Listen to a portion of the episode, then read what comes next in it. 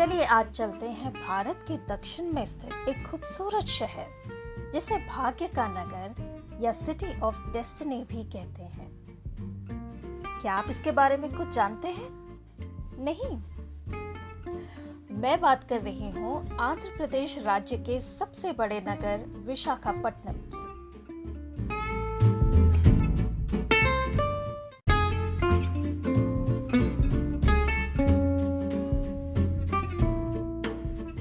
पूर्वी घाट की पहाड़ियों और बंगाल की खाड़ी के बीच गोदावरी नदी के नदी मुख या मुहाने पर बसा है। चेन्नई के बाद यह भारत के पूर्वी तट पर बसा दूसरा सबसे बड़ा नगर है। ये एक प्राचीन बंदरगाह है, जिसे पहले विशाखापट्टनम भी कहा जाता था, जिससे इसका छोटा नाम वैजैग बना, जिसे आज भी लोग इस्तेमाल करते हैं।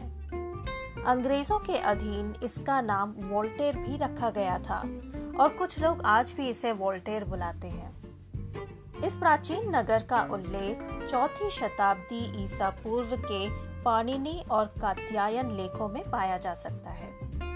ये कलिंग का हिस्सा था, और इस पर वेंगी राज, पल्लव तथा पूर्वी गंगा वंश ने राज किया। पुरातत्व विभाग की खोज के अनुसार वर्तमान नगर का निर्माण 11वीं से 12वीं शताब्दी के बीच हुआ था, जिसकी सत्ता तमिलनाडु के चोल तथा ओडिशा के गजपति साम्राज्य के बीच डोलती रही।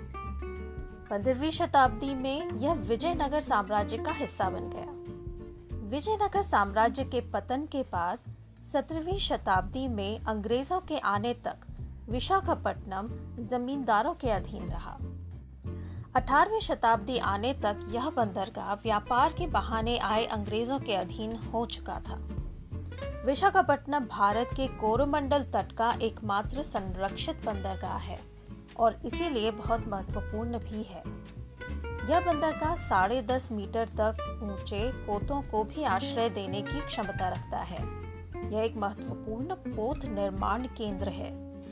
इसी के बंदरगाह पर भारत में बने पहले स्टीमर का 1948 में उद्घाटन हुआ था। यह भारतीय नौसेना की पूर्वी कमांड का केंद्र भी है। विशाखापट्टनम अपने खूबसूरत समुद्री किनारों के लिए तो प्रसिद्ध है ही।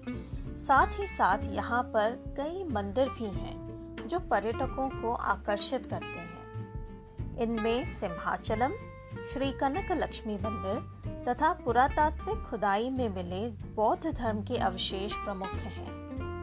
विशाखापट्टनम, पश्चिम में सिंहाचल पर्वत श्रृंखला, दक्षिण पूर्व में यराडा पर्वत तथा उत्तर पश्चिम में कंबल कोंडा वन्य संरक्षित क्षेत्र से घिरा है। इसकी प्राकृतिक स्थिति इसकी जलवायु को बहुत प्रभावित करती है। विशाखापट्टनम मैंगनीज व तिलहन का निर्यात करता है और यहाँ तेल परिशोधन शाला या रिफाइनरी तथा चिकित्सा संग्रहालय भी है। यह भारत के तेज़ी से आगे बढ़ते हुए नगरों में से है और भारत के सबसे साफ़ शहरों में से एक भी है। वैजैग आंध्र प्रदेश की चार बड़ी स्मार्ट सिटीज़ में से है जिन्हें स्मार्ट सिटी मिशन के लिए चुना गया था। इस शहर की कुल आय तैतालीस दशमलव पाँच बिलियन डॉलर है, जो इसे भारत के नौवे सबसे समृद्ध शहर का स्थान दिलाती है।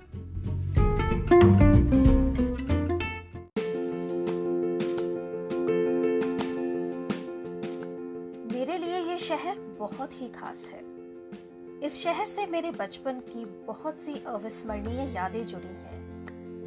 जिनमें रामकृष्ण बीच पर नौसेना दिवस की परेड में हिस्सा लेना, रामकृष्ण मठ में पसरी आध्यात्मिक ऊर्जा का अनुभव करना, सुबह सुबह सुप्रभातम के श्लोकों से दिन की शुरुआत होना और सिल्वर बीच के साफ़ नीले पानी और उद्दंड लहरों में खेलना शामिल है।